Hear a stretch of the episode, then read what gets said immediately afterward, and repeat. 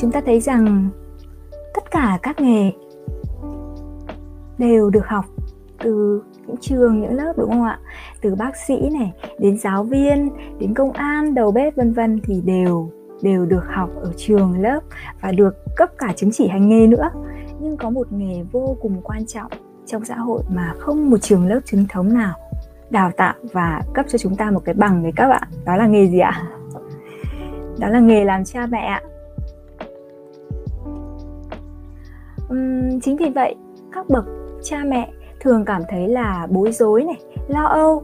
Đôi khi thì có những cái tình huống dở khóc dở cười nữa. Gặp rất nhiều những cái khó khăn khi trở thành bố mẹ nhất là những đôi vợ chồng mà uh, sinh con lần đầu tiên ấy. Đó thì sẽ gặp khá là nhiều khó khăn khi mà nuôi dạy con cái. Có ai trong chúng ta gặp phải những tình huống như thế không ạ? Có ai trong chúng ta gặp khó khăn những khó khăn gì khi lần đầu tiên làm làm cha làm mẹ không ạ? Chúng ta cùng chia sẻ nhé. Quyên Nghiễn em đang học lớp 03 mà thấy cô phải nhảy qua đây mà học lại cái kia. Ok, lớp 03 chúng ta có thể xem lại. Ra hãy comment nhé.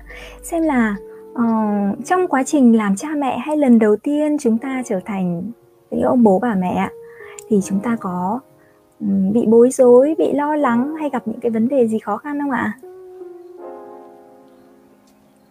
Có thể nói là um, các bậc cha mẹ nhất là những gia bố mẹ trẻ ạ cần rất nhiều kiến thức và hành trang để có thể giúp cái gia đình nhỏ ấy trở thành một tổ ấm thực sự cho các em bé. Họ cũng cần biết nó quan trọng như thế nào nghiêm túc ra sao khi mà là người bố người mẹ. Vì trẻ em chính là gì ạ? Chính là tương lai. Chính là lời hứa hẹn của nhân loại ạ. Vì vậy việc làm cha làm mẹ vô cùng quan trọng. Hiểu được tầm quan trọng của việc trở thành những người bố người mẹ tốt thì ở trung tâm của chúng ta trung tâm của cô uh, cũng đã mở rất nhiều những khóa học cũng như là những buổi chia sẻ như thế này để giúp các cha mẹ giúp các bậc phụ huynh thay đổi tư duy thay đổi lối mòn để giúp các cha mẹ trở nên thông thái hơn, hiểu biết hơn và quan trọng là yêu thương con đúng cách.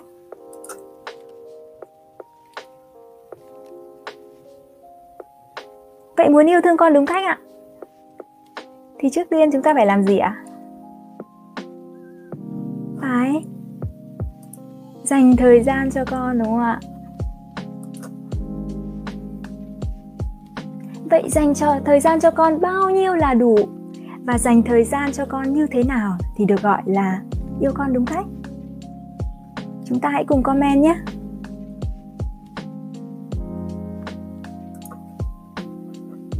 Nào, dành thời gian như thế nào? Bao nhiêu là đủ và dành thời gian cho con như thế nào là được gọi là yêu con đúng cách ạ? Nói đến dành thời gian cho con ạ thì hầu hết tất cả mọi người át hẳn rất nhiều người sẽ để nhớ đến một câu chuyện có thể nói là câu chuyện truyền cảm hứng. Đó là câu chuyện bán một giờ bán một giờ của cha bán cho con một giờ của cha. Mọi người còn nhớ câu chuyện này không ạ? Có muốn nghe cô Vân chia sẻ lại câu chuyện không ạ? Ờ, sao nhở? Uhm, cô Vân chỉ thấy mọi người chào không rõ là không thấy comment những câu hỏi hay uh, những nội dung cô Vân đang chia sẻ. Chắc là livestream nó sẽ đến muộn hơn. Mọi người khi mà mọi người đọc ấy thì nó sẽ bị chậm hơn so với với lúc cô Vân nói. Có ạ.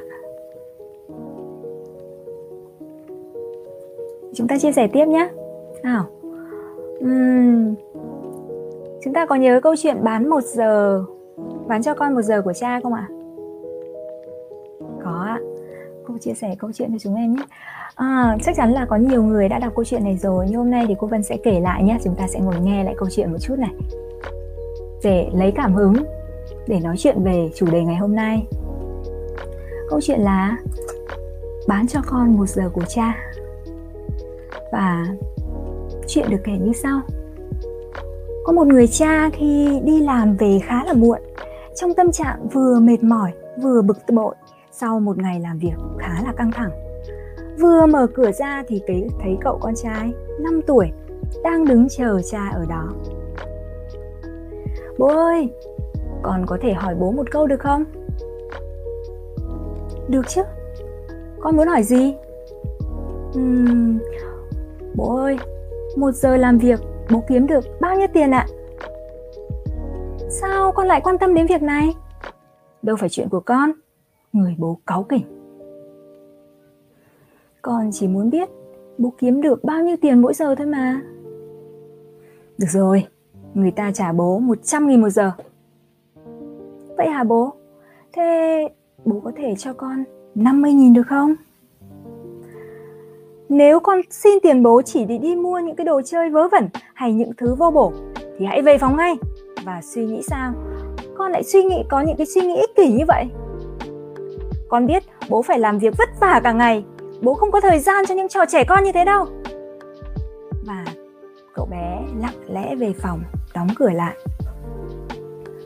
Người cha thì bực tức ngồi xuống và càng tức hơn khi nghĩ đến những gì thằng bé hỏi.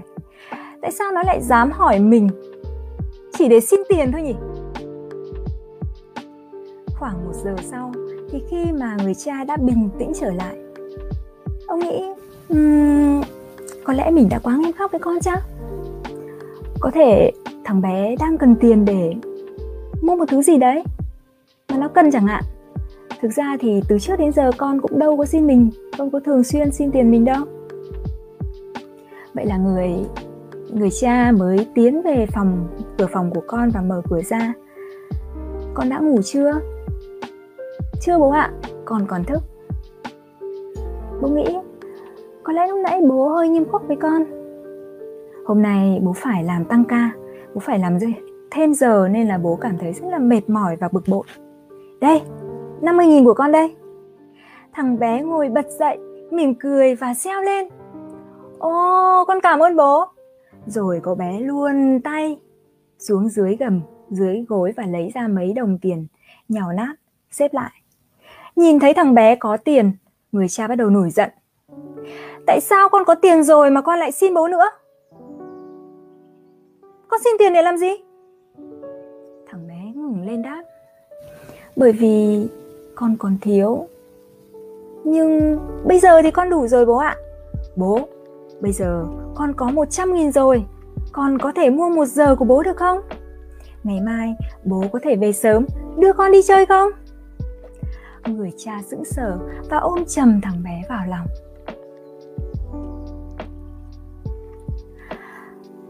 Câu chuyện đã lan truyền từ rất là lâu rồi và nó mang lại những cái thông điệp khá là rõ ràng.